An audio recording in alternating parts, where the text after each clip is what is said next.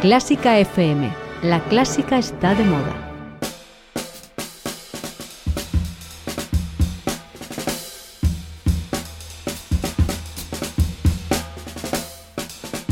Mario, cuéntame la música.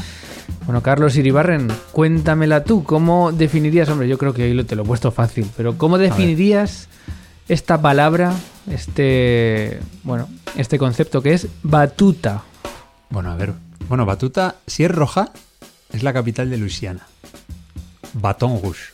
Ah, Porque Vale. batón es batuta, si no, no, me es equivoco. solo batuta, no es batuta roja. Vale, pues entonces ese, ese, ese palito que suele estar fabricado industrialmente, nunca no recuerdo haber visto un director que salga al escenario con una rama de olivo, por ejemplo, con sus hojas ni nada, y que utilizan los directores, algunos, porque a veces no tienen la batuta en las manos, pues para acompañar su dirección de orquesta. Bueno, ha dicho acompañar su dirección de orquesta, bueno, acompañar acompañar. el gesto, a lo mejor. Sí. Bueno, vamos a, vamos a explicarlo. Esto Es, que, es que sin la batuta se ve peor, porque si tiene las manos pequeñas, Bueno, vamos a, vamos a descubrirlo hoy, vamos a descubrirlo hoy. Esto que acaba de hacer Carlos Iribarren es, como siempre, pues ese dibujo de la definición del término que tenemos hoy, un término que seguramente sea por todos conocido, pero a que no sabes, Carlos, que no, bueno, que hay algún director que utilizaba un palillo para dirigir. un palillo de sacarse los, Sí, los sí. palogos. Hoy vamos a descubrir muchas cosas de este término, pero vámonos para explicarlo al piano. Porque aquí, aquí tengo precisamente una, una batuta, que es pues una vara, en este caso es de madera, de unos treinta y tantos centímetros, muy ligera, y de hecho quien la sabe utilizar y quien la sabe mover, pues es capaz de unificar a agrupaciones de entre 14 o 15 personas, hasta incluso más de 100, con ese gesto, ¿no? Y que un grupo tan grande de músicos sean capaces de tocar juntos y de tocar con una misma idea. Eh, es algo que se utiliza desde hace siglos, se ha utilizado de muy distintas maneras, pero ¿cómo se utiliza? ¿Cómo coincide ese golpe de la batuta justo con la ejecución del sonido por parte de los músicos? ¿De qué manera la utiliza el director? ¿Qué símbolo es para él? ¿Qué valor tiene? Bueno, vamos a descubrir hoy muchas cosas sobre este palito, sobre la batuta, eh, que incluso vamos a escuchar música o la música de quien pudo ser el primer compositor reciente, estamos hablando del siglo XVIII, que pudo utilizar una batuta ya para uno de sus estrenos. Todo eso y mucho más lo vamos a descubrir hoy en Cuéntame la Música con una invitada muy especial, es una directora de orquesta muy conocida entre todos y que va a ser un lujo para, para explicar precisamente esto. Hoy en Cuéntame la Música. Cuéntame la música con Mario Mora. Quest TV da un paso hacia el mundo de la música clásica. Este espacio único de conciertos y documentales, cofundado por Quincy Jones, está dedicado a eliminar las barreras que nos separan de la mejor música. Con un gran y escogido catálogo de increíbles interpretaciones de jazz, funk, soul, hip hop, rock, música electrónica o sonidos del mundo, desde África hasta la India, la música clásica es la última en añadirse a este rico universo musical. Visita Quest TV para conectar con la misión global de poner toda la música en un mismo escenario. Quest TV, donde se encuentra la gran música. Intercentros Melómano 2021. Vive con nosotros las audiciones. Fase autonómica de grado profesional del 11 al 28 de noviembre. Los conciertos de finalistas tendrán lugar en el auditorio de la Diputación de Alicante los días 4 y 7 de diciembre. El premio es una gira de conciertos. Más información en fundacionorfeo.com.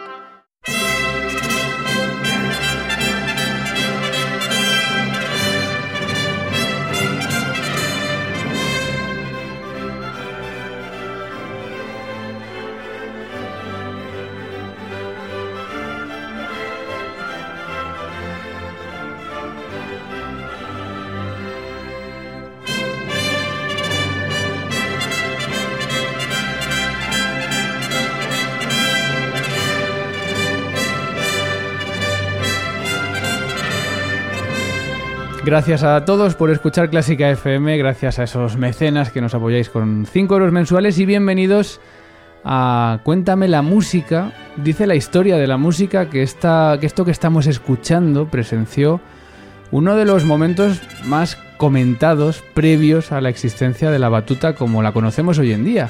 Y resulta que Jean-Baptiste Lully, dirigiendo su Te Deum con un largo bastón de casi dos metros, se perforó el pie y murió después de gangrena.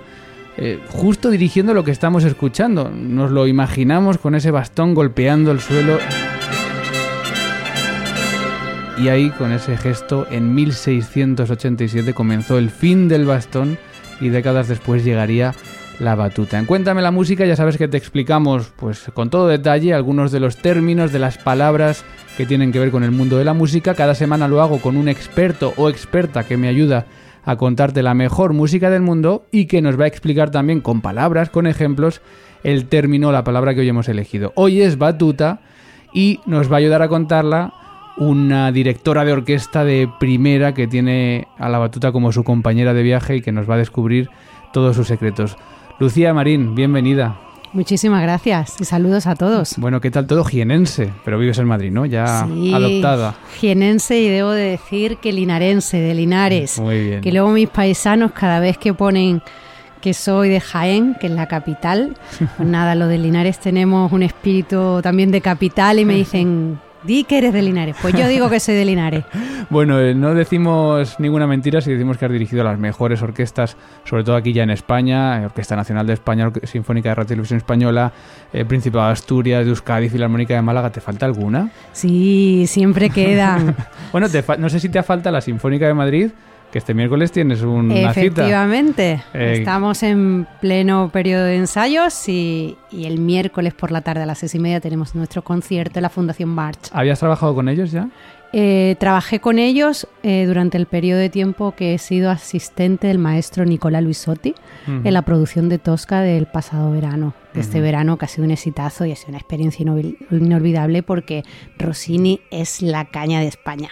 Bueno, luego nos cuentas un poquito de este programa de este miércoles. A ver, el podcast se escucha cuando quieras, pero los que lo escuchéis eh, puntualmente, pues esta semana podéis ver a Lucía Marín con la Orquesta Sinfónica de Madrid. Eh, ¿Viajas siempre o tienes siempre la misma batuta? La tienes aquí, por cierto, que lo estamos grabando en vídeo y esto lo van a ver los que vean las redes sociales, en una funda. Eh, es tu batuta. Son mis batutas. Ah, son, en plural. Son varias. ¿Podemos abrirlas? Sí, por supuesto. los directores siempre, la verdad es que somos un poquito fetichistas con las batutas, pero no por nada, sino porque al final son la ampliación y la amplificación del gesto y, de nuestro brazo. Entonces necesitamos sentirnos muy cómodos con ella. Así que yo tengo este batutero que es muy básico, por pero cierto, es muy... con tu nombre, ¿eh? Por supuesto, para que no se pierda, que se da anécdota de directores que le han desaparecido los batuteros en los ensayos. Eso, no, quizá no por el precio, pero por el valor que tienen las batutas sí que es un problema, ¿no? Que te, desaparezcan. Mira, ya que estoy enseñándolo todo, mira, hay batutas de todo tipo, incluso una rota, porque las batutas es muy común, por eso llevo varias, es muy común darle sin querer al atril. Sin querer en momento de pasión y de fragor de la batalla, pues pasan muchas cosas. Le pegas a tu atril, le pegas al atril el concertino, eh, te puedes meter hasta la batuta por un ojo. O sea, imagínate, hay que tener muchísimo cuidado. Pero bueno, aquí tengo una que se ve que la tengo aquí porque me daría pena y no la tiré. Esta es una batuta no muy larga. Dicen que la distancia que tiene que tener el, tamaño de mm. una batuta tiene que ser el, antebrazo más la mano extendida, más cuatro dedos más. Entonces esa se queda corta, pero para mí es ideal eh, pueden ser eh, de color madera o de madera o blanca. Y a mí me gustan las blancas porque en los conciertos, como el fondo del auditorio se queda negro, es mejor para que los músicos te vean. Ah. Entonces, la batuta lo que tiene su función es ampliar y amplificar el gesto del director, haciendo que su brazo se extienda. Se debe de coger de la forma más natural posible. Es decir, en este caso, ni siquiera la cojo, simplemente la apoyo con, dos dedos. Con dos dedos y la mano donde cae como si fuera un lápiz. Y entonces de esa manera no hay ninguna tensión en el brazo ni en la mano. Hay algunas que tienen aquí, que gustan en algunas técnicas de dirección y demás, en que se agarre, se, se coge. Yo discrepo un poquito, hay momentos durante la dirección musical en que hay tensión en el brazo y se puede hacer para hacer algún tipo de gesto más específico, pero en realidad la técnica de dirección tiene que ser lo más natural posible y debemos de tener un gesto de inicio donde no haya tensión en el brazo. Entonces tiene una manera especial de cogerse justamente para, para eso, la manera más natural posible y ya está. A partir de ahí queremos blanca blanca, si la queremos color madera madera y una longitud que no quede excesiva para nuestro, nuestra talla de nuestra altura como directores ni la longitud del brazo. Hay directores que tienen los brazos muy largos y entonces la batuta normalmente pues si es excesivamente larga. Le sacas el ojo al, Claro. al viola, ¿no? Y hay veces, em, pues tenemos ahí a, a nuestro querido maestro Gergiev, que Bueno, usa los palillos. sí. Entonces, ya os digo que aquí hay para todos los gustos. ¿Y por qué llevas varias? Eh, o sea, según las usas, ¿según qué?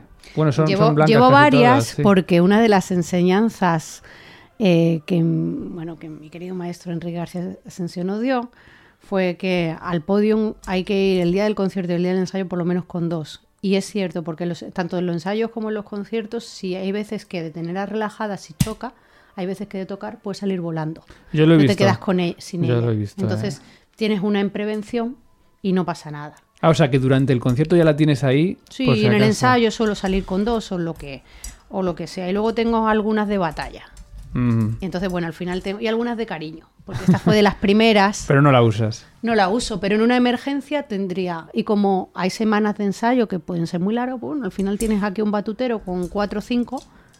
Y, ¿Y, y cuando empiezas un ensayo siempre coges las dos mismas o la misma? No, no, siempre cojo las mismas. La verdad es que tengo algunas que son más cortas porque pesan muy poquito. Estas las compré en, en Estados Unidos, son, que son muy cortitas, pero mm, entonces cuando dirijo orquestas más pequeñas, si no necesito que el tuba que está a 100 metros de mí me vea, pues utilizo como batutas más cortas, me siento más cómoda con ellas.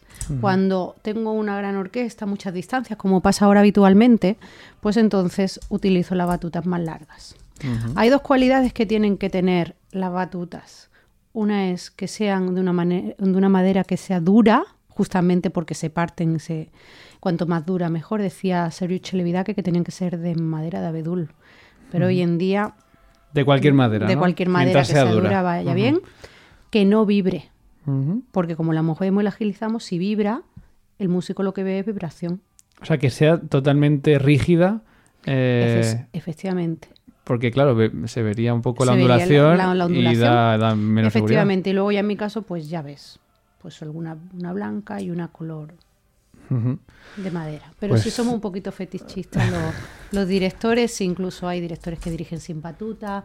Es todo un mundo por descubrir. Bueno, bueno, nos ha dado una masterclass ya nada más empezar, Lucía, prácticamente sin preguntarle, y nos has contado muchísimas cosas ya que nos acabas de descubrir de la batuta y de las batutas. A partir de ahora lo voy a decir en plural porque los directores, por lo que veo, os vais siempre con, con varias. Bueno, vamos a descubrir con, con ella, pues, curiosidades más allá de lo que sabemos de la batuta, que puede ser, pues, lo que dice la RAE, ¿no? Que dice que es una vara corta y fina con la que el director de una orquesta, banda, coro, etcétera, conduce a la ejecución de una pieza musical. Hombre, el, el objeto en sí, sí, claro, pero lo que es el significado de, lo mismo ya tiene un poquito más de profundidad. También el Oxford Dictionary of Music dice que es también vara con la cual un director guía una orquesta. Bueno, la definición yo creo que todo el mundo la tiene clara. Tú ya nos has explicado cómo son, incluso lo han podido ver la gente que, que vea este vídeo en redes sociales. Eh, nos has explicado, pues, un poquito. eh, pero, ¿qué es simbólicamente la batuta para el director? Ah, a mí es que ese tipo de simbolismo a los cuales me estás dirigiendo no me acaban de convencer. Porque el simbolismo es un signo de poder y de autoridad. Y tú no crees en esa autoridad del director. Yo no creo que la autoridad y el poder pase por un arma de destrucción masiva. No, no, no, estamos, en fin. Nuestros oyentes saben que estoy en un tono jocoso, pero... es de ah, Linares, Lucía. de Linares. Sí, pero el- el, em, yo, yo creo que la autoridad pasa por convencer eh, por el arte de la, de la convicción a través del conocimiento de la partitura y por una manera de tener la autoridad gracias a los músicos que tiene delante, em, por la confianza que te dan y porque lo hacen mejores personas y músicas y músicos y ellos a ti. Lo demás es puro símbolo y, y es cierto que si seguimos hablando de símbolos, la batuta em, tiene un símbolo muy bonito como pincel con el que se pinta. Entonces muchas veces el- la batuta es pintar como, como dibujar, con lápiz. Y hay directores magníficos que dirigen sin batuta y, y hacen, y hacen música con trazos más largos lo- con la mano. De hecho, muchas veces los directores, aunque tengamos la derecha la batuta, la mano izquierda sirve para, para mostrar estos trazos musicales que pueden ser más expresivos o simplemente distintos. Ya nos has dicho más o menos que la medida debe tener que ver con el brazo del director, Yo he leído que suelen tener entre 30 a 45 centímetros. Claro, es un rango bastante grande, 30 a 45 Claro, pero depende del brazo y del cuerpo de cada director o directora. Eh, por debajo de 20 gramos dicen que es lo ideal. O sea que también es ideal que sea muy ligerita. Efectivamente, porque todo lo que es peso, al igual de, va, mm, va, va dando, va, creando, va, va sumando tensión al brazo y claro, cuando uno mm, es estudiante y no dirige demasiado, pues no lo nota, pero cuando tienes muchos conciertos y muchos ensayos, el- la espalda y el brazo puede Seis, llegar siete, a, protestar. ahí, No, y sobre todo que técnicamente no te sientes a gusto porque lo que está haciendo es aguantando la batuta. Ya, ya, ya. Eh, y claro, he leído, bueno, si tienen empuñadura, que no es, no es tu caso, porque ya nos has dicho que no, no vas mucho con esa técnica, pueden ser de corcho. Y luego la varilla, que tú has dicho de madera, he leído también que pueden ser de fibra de carbono o fibra de vidrio. ¿Esto es una modernez o, o Eso puede es ser también? una practicidad, porque así como las raquetas de tenis, pues no se rompen. Yo tengo una de, de fibra que me regalaron y, y ha ido a todos mis viajes, ha ido por la mochila. Yo estoy esperando a ver si esa batuta se rompe en algún caso, es irrompible. Y aparte son flexibles, son batutas magníficas, son muy prácticas. Pero yo en eso vuelvo a decir, soy un poquito eh, fetichista. El, igual que el- nuestros músicos tienen instrumentos maravillosos, que la mayoría de ellos es- están hechos de madera, sobre todo la cuerda y demás. A mí me gusta que el instrumento que yo dirijo, con lo que yo toco, sea algo natural, que es la madera. Entonces, los plásticos, lo, lo que es así un poquito menos, que no es orgánico, me da menos rollo, bueno, hay algo de espiritualidad también ahí, ¿eh? absolutamente. Bueno, eh, no está muy claro cuándo se empieza a utilizar la batuta. Eh, sí que se sabe, por ejemplo, eh, que en el canto llano, temprano, estamos hablando de hace muchos siglos, sí que había un individuo que utilizaba las manos para hacer un poco el contorno. Claro, en este caso era más el contorno de la melodía que dirigir en sí como hacéis los directores. Pero sí parece ser que pudo ser Haydn, uno de los primeros compositores barra directores, porque también dirigía sus, sus obras, que en el estreno de la creación, se dicen en algunas críticas, en algunas cartas, que dirigía con las manos y que había algún palito en alguna de sus manos que también ayudaba a esa dirección. Vamos a escuchar eh, dos minutos de esta creación de Haydn y vamos a imaginarnos a Haydn en ese estreno dirigiendo y moviendo ya con su, con su mano esa posible primera batuta.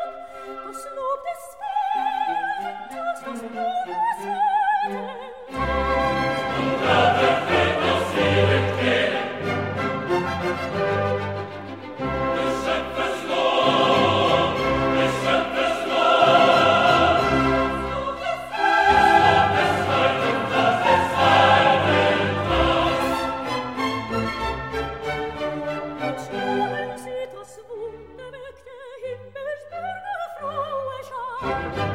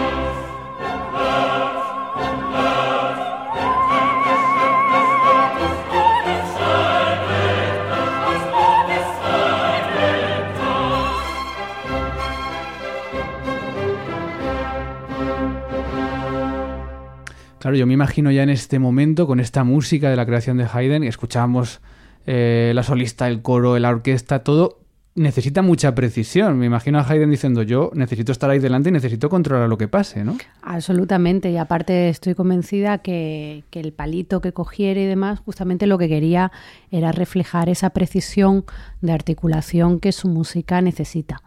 Así que no me extrañaría nada que su intuición, que era bárbara y genial, le llevara a decir, señores, necesito ampliar y amplificar mi gesto. Eh, ¿Dónde bate el director la batuta para conseguir esa precisión? En- entiendo que tenéis una línea imaginaria. ¿Cómo, ¿Cómo funciona esto? Cuéntanos. Mario, te veo superpuesto en Bueno. técnica de dirección, ¿eh? He trabajado de lejos con muchos, pero sin, sin dirigir. Bueno, pues depende de las técnicas de dirección. Hay técnicas de dirección donde todo se dirige pasando por el mismo punto. Y la técnica que yo he aprendido y que, y que yo enseño y que yo hago es la técnica que me enseñó mi maestro Enrique García Asensio y que aprendió del director rumano Sergio Chelevidache, donde todos los puntos de las figuras básicas se baten sobre una línea que se sube y se baja como medio de expresión musical. Ah, o sea que la línea cambia de posición. Efectivamente, lo Ah. que pasa es que es imperceptible. Entonces yo tengo como una especie, como digamos, de tam-tam, para los que no están viendo y un, y dos, y tres, y cuatro, y lo subo por cualquier motivo musical o lo bajo como medio de expresión. Una línea ascensor, ¿no? Una línea ascensor, sí. Bueno, eh, ¿en qué momentos tú, no sé si te pasa, hemos hablado antes de que hay directores que no utilizan la batuta y tal, ¿hay algún momento en el que tú estés dirigiendo y la dejes en el atril porque piensas que con las manos estás más cómoda o no es tu caso? Porque yo eso lo he visto también. Sí, puede suceder. El, nosotros los directores tenemos que dirigir lo que, los músicos y la música necesitan. Entonces, si yo con la batuta reflejo un tempo que la orquesta yo siento que ya lo tiene dentro de sí, me puedo permitir el lujo de no marcar el tempo porque ya lo llevan y de pronto es- expresar una línea melódica con la mano izquierda, incluso con la mano derecha, o incluso un contorno musical más complejo. Pero digamos que eso es técnica avanzadísima. A todos los directores nos gusta muchísimo porque en el fondo cuando tú dejas de marcar, de alguna manera sueltas a la orquesta. Esa responsabilidad ya no la tomas tú, la tienen ellos. Y te pone a hacer cosas mm, magníficas con, los- con los brazos. Claro que se puede hacer, pero cuando sientas que es necesario. No por figurar, ¿no? De cara al Ese es nuestro, ese es nuestro, nuestro, debo decir, nuestro, nuestro pecado. El que de pronto lo queramos hacer porque visualmente es bellísimo, pero no sea necesario. Entonces, el key de la cuestión en el director y en los que expresa con el cuerpo, con los brazos, con la cara, es expresar lo que sientes en el momento que es necesario para que la música salga. Pero así sin que nos oiga nadie, algún figurante también hay por ahí, ¿no? Eh, que le gusta más el, figuran, el figurar que el dirigir, ¿o no? Eh, No es el caso de Lucía Marín en ningún caso. no. Gracias por la, Por supuesto. Gracias por la explicación. He de decir que, que es muy complicado encontrar el equilibrio. Eh, yo creo que en el mundo profesional eso ya no existe tanto. Bueno. Porque eh, los músicos mm, tienen una enorme intuición acerca de los directores y antes de que nos subamos al podio en el primer día ya nos podrían hacer una radiografía. Y el figurante, estoy segura que no dura ni un minuto y medio. Entonces, yo creo que todos los directores que honestamente nos dedicamos a esta profesión, eh, sabemos que expresar belleza hay que hacerlo y, hay- y se hace, pero hay que saber hacerlo justo en el momento justo. Bueno, pues me quedo con esas palabras. Le he preguntado a un director de coro, porque los directores de coro sí que, bueno, rara vez utilizan la batuta o nunca, ¿no? Y le he preguntado, digo, oye, cuéntanos en este programa dedicado a la batuta, tú como director de coro, ¿qué es para ti la batuta y por qué no se utiliza en un coro? Y nos ha contado esto, es Daniel de la Puente, conocido ya en Clásica FM, y nos cuenta esto sobre la no batuta en los directores de coro. ¿Por qué los directores de coro no usamos batuta con lo que mola usar batuta y el estatus que te da de autoridad y demás?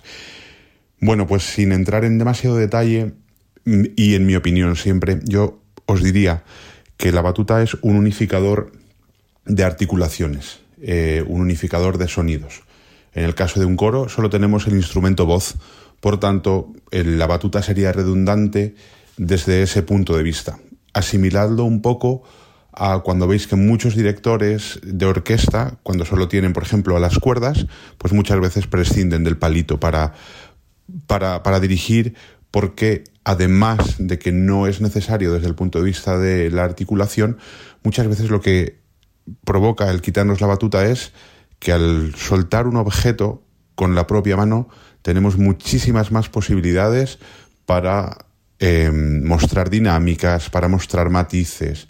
Y por supuesto los puntos de articulación ahora ya no son solo la batuta en toda su extensión, sino que tenemos los dedos, la muñeca, el antebrazo, mano abierta, mano cerrada, dedos extendidos, dedos recogidos, así el pulgar y el índice juntitos. Entonces, todo esto hace que tengamos un mundo abierto de posibilidades desde muchísimos puntos de vista que no solo no, no nos quitan posibilidades, sino que nos otorgan muchas más. Pero llevar batuta mola. Y os tengo que decir que muchos directores escolares americanos eh, tienen costumbre de llevarla y no es, no es algo que allí se vea demasiado raro. Llevar batuta mola, dice Daniel de la Fuente. Eso es verdad, ¿no? Bueno, es curioso, porque para los de coro llevar batuta mola, pero lo que mola para los directores es no llevarla. No llevarla. Tú imagínate cómo está Siempre el, lo mundo, que- lo que no el tenemos. mundo de la dirección de orquesta. Bueno, ¿qué, qué, qué piensas de esto? De que eh, es verdad que sin batuta, claro, yo no lo había pensado. Se pueden hacer más cosas con las manos, ¿no? Con el dedo, con, con la muñeca, con no sé qué. Ten en cuenta que nosotros llevamos solo la batuta con la derecha, con la izquierda Ajá. podemos hacer todas las monerías que queramos.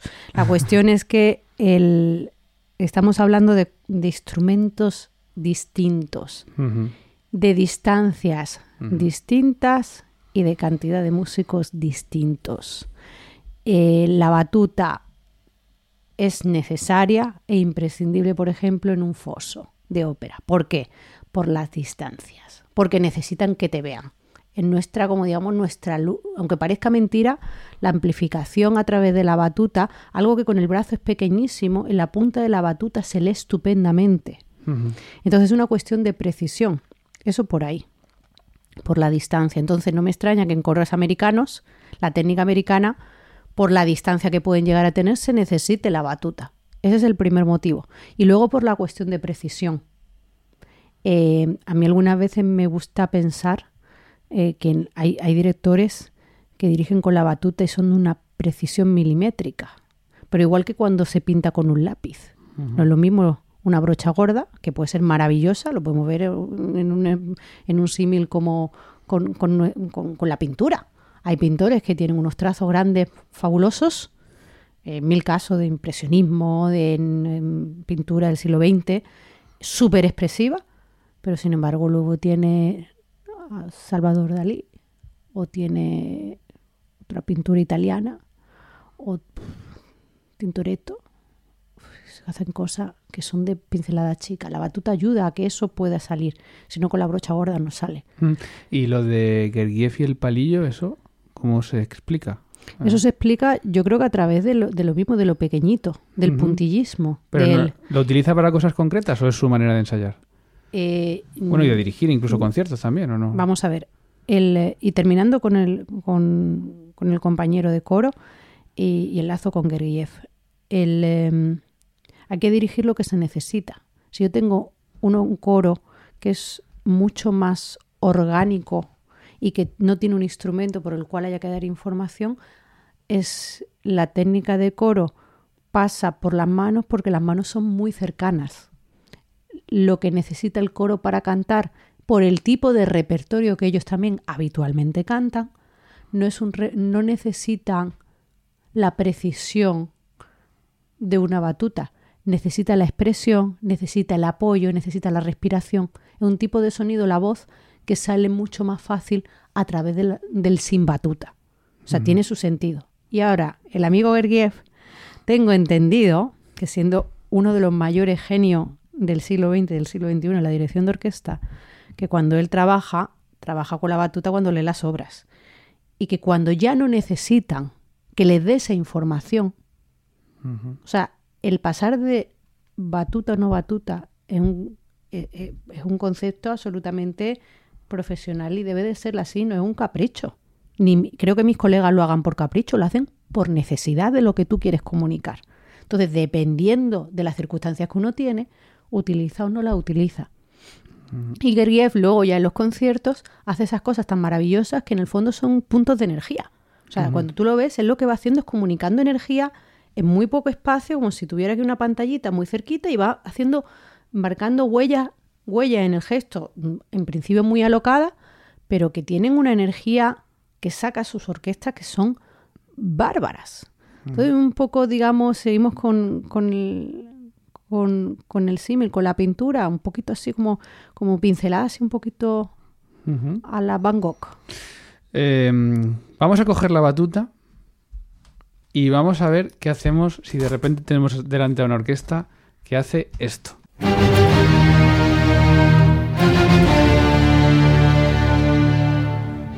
¿Cuántas veces te has planteado cómo, cómo dar esa entrada, Lucía? Esta es una de las anacruzas más típicas y míticas de cualquier amante de la dirección de orquesta. Estoy segura que nuestros oyentes han puesto delante un espejo a, a jugar a ser Karajan. Porque esto, ¿qué, qué problema tiene? Que como no tiene parte fuerte, no sabemos cómo, cómo dar la entrada o qué problema tiene. El problema que tiene, aparte de lo que podamos encontrar técnicamente en la partitura, que se puede analizar, es la carga emocional que causa. Que yo creo que es de tal impacto que genera al, al director y a los músicos y a los oyentes que crea como una especie de bloqueo por la tensión que causa. Y a partir de ahí todo el mito. Pues el mito viene en que es una de las anacrusas más complejas porque se ha tocado tantísimo, se ha hecho de tantísimas maneras que no hay manera de unificar una sola versión. Entonces, las grabaciones que podemos escuchar y, y al final las tendencias o hacia dónde se dirigen eh, la manera de interpretar esta música en el siglo XXI se va acercando cada vez más a hacer solo y exactamente lo que ha escrito Beethoven. Que aunque parezca mentira, no se hace tan habitualmente así. ¿Y cómo es eso? Bueno, pues eso es una la versión que me acaba de poner, pues una versión muy limpia Sí. y justamente es lo que lo que hay que hacer. Entonces, si tú analizas la, Ah, la el no hacer un gran retardando, el no, No, hacer claro, nada, claro. ¿Lo pone claro. Beethoven? No. Estamos Eh, escuchando a, a Ricardo Chailly, por cierto, Ajá. con la Gavan House, con esta grabación última que hizo. Y es verdad que, claro, no me he fijado yo que va muy directa, ¿no? Con el, con el tempo. Ta ta ta ta. Ya está. Calderón. Ta ta ta ta. Otro calero. Y Ya se está, acabó. Ya está, sin O sea, florituras. sí, sí, lo que ocurre es que, claro, el, hay un, los dos calderones no son iguales.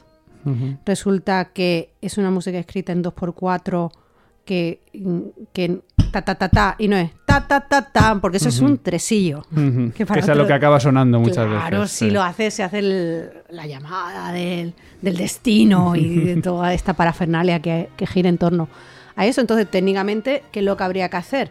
Pues desde un punto de vista técnico, es un comienzo a contratiempo, que lo que hay que hacer es hacer una anacrusa métrica o virtuosística.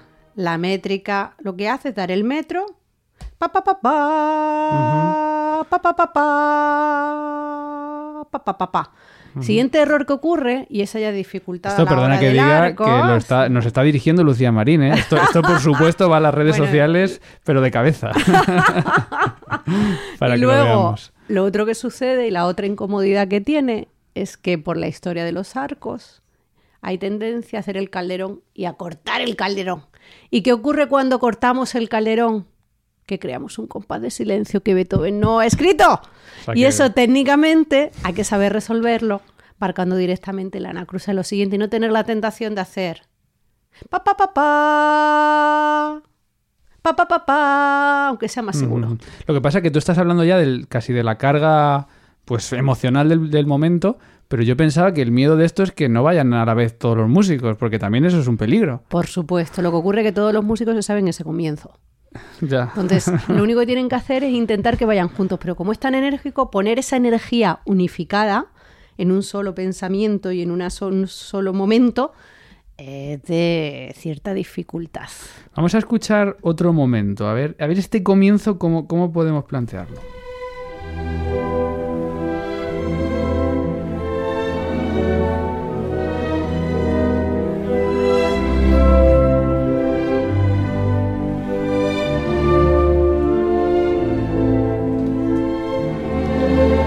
Otra otra anacrusa, ¿no? Ahí también bastante más delicada, quizá, no lo sé. Bah, estamos hablando de uno de los comienzos más bellos. Y una de las sinfonías más bellas, diría de yo también, Todos sí. los tiempos.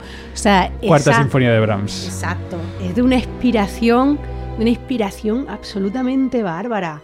Eh, aquí lo que ocurre sigue siendo un, una anacruza a contratiempo, pero aquí lo que ocurre es que habitualmente por la expresividad de tiran, tiran, la orquesta juegan un poco a que el director marca y ellos en el último momento hacen tiran. Entonces juegan a ver quién es el... Y no quiero dar ideas, ¿eh? porque esa costumbre, gracias a Dios, se han ido quitando. Pero ahí sentimos todo igual que se siente ese vértigo. Tiran. Te- ese- La, la orquesta juega un poquito a ver quién Pero es es la belleza también el de- primero y el último. Claro, lo que pasa es que tiene que haber un valiente que diga ahora, porque si no, no comenzamos nunca. O sea, que es- tú dirías que es más peligrosa esta que la quinta de Beethoven. Eh, nada es peligroso en tanto en cuanto Se ensaye. Exacto. Y tanto en cuando decidamos que lo vamos a hacer de manera segura y tal. Pero, en fin, hay orquestas que esperan demasiado a tocar esa negra y esa sexta. Oye, luego, compositores que dirigen, que eso también, claro. eh, yo no sé qué piensas, por ejemplo, de los vídeos que hay de Strauss o de Stravinsky dirigiendo sus obras, cuando ellos no son directores, ¿no? Eh, salen ahí, dirigen, y bueno, pues claro, yo visualmente se ve otra cosa. Supongo que ellos están delante, controlan lo que hacen, pero visualmente se ve otra cosa. Pero claro, te voy a decir un nombre: Leonard Bernstein. ¿Qué te parece? No, claro, es que me, me dices probablemente al genio de los genios que tocaba el piano como nadie, componía como nadie. ¿Y qué tal? Y dirigía como nadie. Sí. Mm. Eh, la figura del director es la última que aparece en la historia de la música y, y nace de una manera natural. Y es absolutamente natural que viniera por la vía del bajo continuo en el periodo barroco, por la del concertino y por la, de, y por la del compositor. El, eh, el que un director, hay compositores magníficos que dirigen muy bien, pero el que un compositor sea genial no quiere decir que sea un director genial. Y es curioso porque son al final se el, el tener la música en la cabeza, como era el caso de, por ejemplo, de Stravinsky, que era probablemente el genio más grande del siglo XX en el mundo de la composición, pero luego cuando se ponía a dirigir sus obras, pues, no tenía la destreza de poder comunicarla. Sí a través de la partitura, pero no, a tra- no de manera física. Entonces la, la dirección de orquesta es, un, es una profesión absolutamente apasionante porque tiene una parte, una dimensión que, que se trabaja interna encima de una mesa, que es el trabajo con la partitura o en el piano, madurando la, parti- la partitura, etcétera, etcétera. Pero luego tiene otra dimensión externa que es la parte visual del director, es la parte de comunicación del gesto, es la parte de, expresión de, la, de las emociones, del espíritu de la obra. Y en eso, justamente en eso que estoy diciendo, el, eh, eh, Bernstein era absolutamente un genio de, la transmisión de emociones. Porque Bernstein, yo soy el fan número 2, porque tú seguramente eres la 1, y, y- y creo que en, en esa transmisión física es, vamos, yo veo los vídeos y me emociono. Veo la grabación que tienen de West Side Story con carreras y tal, y me emociona ver los ensayos y la grabación, ¿no? Lo que pasa que yo le veo, hablamos de batuta ahora, que el gesto es menos ortodoxo de muchos directores que yo veo, ¿no? Está así como con los hombros para arriba, está, está como con un gesto menos elegante, perdona la palabra, porque no debe ser a lo mejor elegante la dirección, que lo que estamos acostumbrados a ver en un auditorio. ¿Esto es así o me lo estoy inventando? Bueno, él tenía un gesto, un gesto y una técnica muy personal. Es un director muy claro que sabe expresar perfectamente lo que, lo que quiere. Es inimitable. Entonces es normal que digamos los hombros por aquí, los brazos por allá. Pues sí. Eh, da igual. Sí, si tú y yo vamos a. Claro, no, él, él técnicamente, él técnicamente consigue lo que quiere. No se puede decir nada más. Ahora bien, nos metemos pues, como si hablamos de, de piano y hablamos de la técnica de Horowitz. Ujú. Eh, casi no se puede tocar. ¿Cómo se puede tocar con los dedos así? Planos. Es la antitécnica. Bueno, pero él le iba. Mm. Entonces, bueno, en un caso parecido al de Bernstein. Por cierto, Bernstein, que se le conoce como compositor, como director, como pianista, tiene vídeos también. Recuerdo ahora uno tocando y dirigiendo el concierto de Ravel a la vez, que no es nada fácil hacer eso. Y es impresionante. o sea, Bueno, y aparte creo, mm, igual me equivoco, ¿eh? Igual nuestros oyentes lo pueden. Creo que aparte, no sé si en ese vídeo, que existe del Ravel o en otro, eh, fue sustituyendo a una grandísima pianista, a la cual Ah, sí. yo amo, que le canceló el concierto y le dijo, no te preocupes. Yo lo toco. Lo no toco yo. Creo que sí. Vaya, Y no es- la ah. pianista no la podemos imaginar en. Bueno, lo podemos decir porque aparte la amamos. Es la señora Marta Argerich. O sea que, que es la gran dama del piano del siglo XX y del XXI y del XXV. Mm. Porque vamos. Desde luego. Bueno, volviendo a las batutas, eh, ¿qué es lo más difícil para un director? ¿La música lenta, las polirritmias, los cambios de... ¿Qué, qué es lo más difícil? Para un director, para la batuta, que estamos hablando de la batuta, pero bueno, un poco para lo mismo. La técnica de la dirección, tengo que decir aquí que estamos En confianza. en confianza, que probablemente el aprendizaje de la técnica sea la parte más fácil de la dirección, el asunto de la batuta, sea cual sea la técnica que vayamos a aprender. Lo más difícil es entender la música y hacerla tuya. Entonces depende de tu formación como músico, si te van mal los tiempos lentos, depende de tu biorritmo, de tu entendimiento, de tu cercanía con ese tipo de música o la polirritmia. Obviamente nuestro mm, talón de Aquiles es obviamente pues la consagración de la primavera, el octeto de Stravinsky eh, y otras obras de Turangalila, Messiaen, cuando nos encontramos las cuestiones rítmicas porque la rítmica es la base de la música y es una de las máximas responsabilidades de un director, la toma de decisión que hace a través de la rítmica y del ritmo y de la velocidad de una obra y del tempo. Si nosotros gestionamos bien la cuestión rítmica, es muy fácil que vayamos a tener éxito con una orquesta, porque le estamos dando la base para que, para que la música tenga lugar y ellos ya lo hacen, mm, ya hacen lo demás. Entonces da igual la partitura que tengas delante.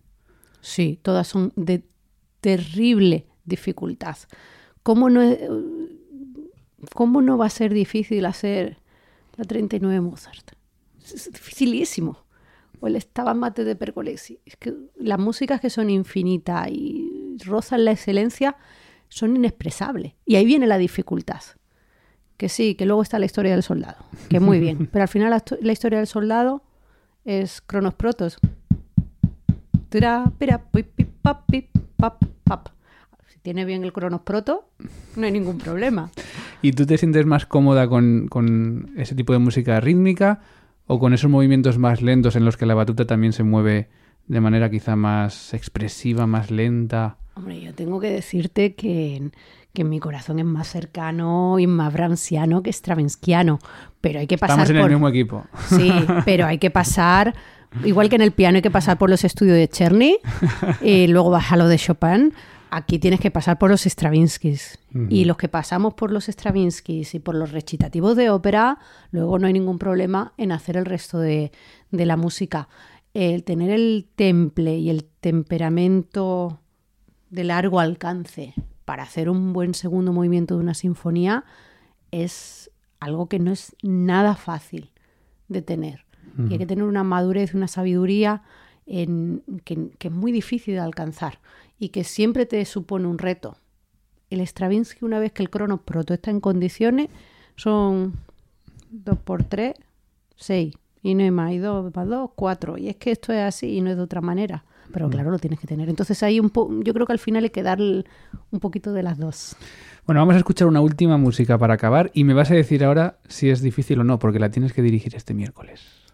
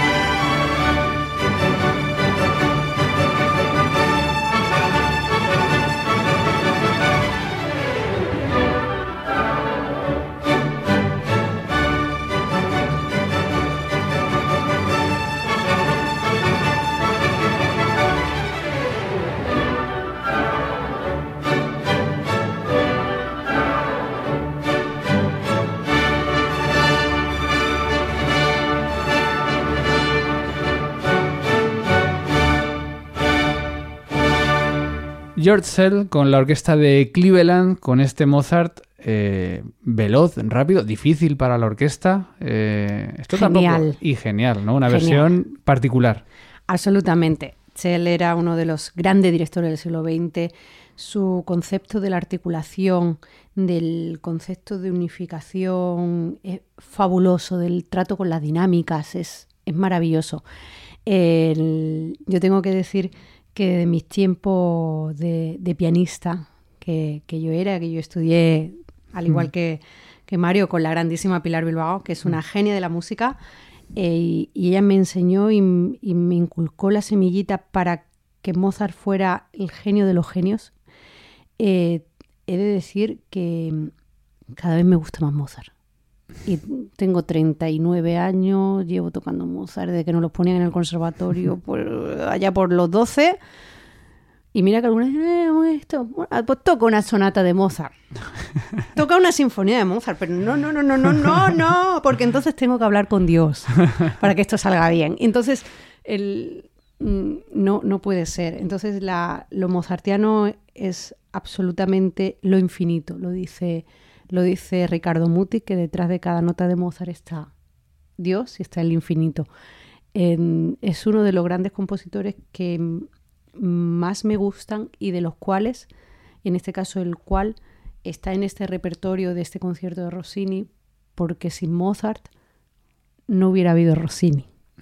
Rossini le aporta el carácter italiano fanfarrón, la sátira, la teatralidad, el sarcasmo, que luego probablemente a lo largo de este tiempo que está estudiando Rossini, cada vez me parece que tiene más cosas en común, por ejemplo, con Sostakovich. ¿Mm? Me en las que- texturas, a lo mejor. En En la escritura. la escritura. Pero incluso en la escritura, en el mundo, en el, el- el tipo de articulación. Lo mozartiano es dorado. El sonido, un sonido dorado perfecto que, que- que está en la, en la constelación divina. Pero Rossini es terrenal.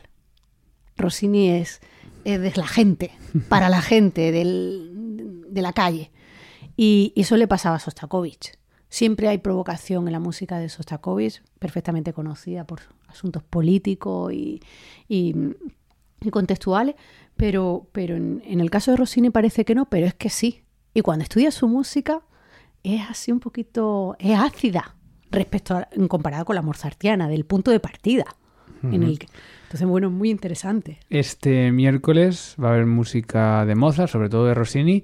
Eh, claro, hablo este miércoles. Los podcasts los solemos hacer bastante atemporales, así que el que lo escuche puntualmente el lunes o el martes de esta semana, pues el miércoles, que es día, ¿qué? 20... Siete. 27, pues va a estar Lucía Marín en la Fundación Juan March con la Orquesta Sinfónica de Madrid y con esta obra eh, va a comenzar el concierto. Por cierto, una última pregunta sobre Mozart. Cuando uno llega a un ensayo con una orquesta, supongo que ya lleva su tempo y sus eh, cuestiones en la cabeza. ¿condiciona la orquesta para cambiar cosas sobre los ensayos o tú tienes que ir con tu idea fija? Por ejemplo, imagínate que llevas este tempo de Sel y te encuentras una orquesta, que no es el caso de la Sinfónica de Madrid, pero que de repente no puede con ese tempo. ¿Qué hace el director? Bueno, si es cuestión de no poder, no hay nada que hacer, porque no lo pueden hacer. Ahora bien, eh, todo lo que esté en mi mano para lograr la versión que yo tengo en mi cabeza es justamente la función del director.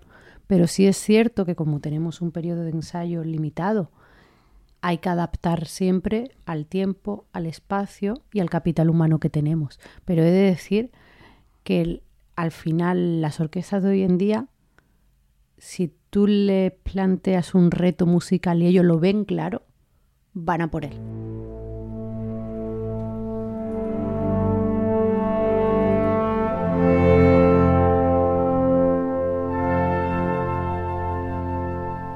Pues esto es música y esto es la música, es la mejor música del mundo, te la contamos cada día en Clásica FM y hoy nos ha ayudado Lucía Marín, directora de orquesta, a contarte también la música con la batuta que como hemos visto pues tiene mucho más que esa definición de la vara que utiliza el director para, bueno, dirigir una orquesta, un coro, etcétera. Eh, Lucía, te vemos este miércoles en la Fundación Juan March, repito para los que escuchéis puntuales el podcast, 27 de octubre y bueno, ya te seguiremos en tu web, que la he estado viendo, que por cierto es muy bonita, luciamarin.com, muy moderna, muy actualizada, así que ahí, ahí podéis ver todo lo de Lucía Marín. Muchísimas gracias.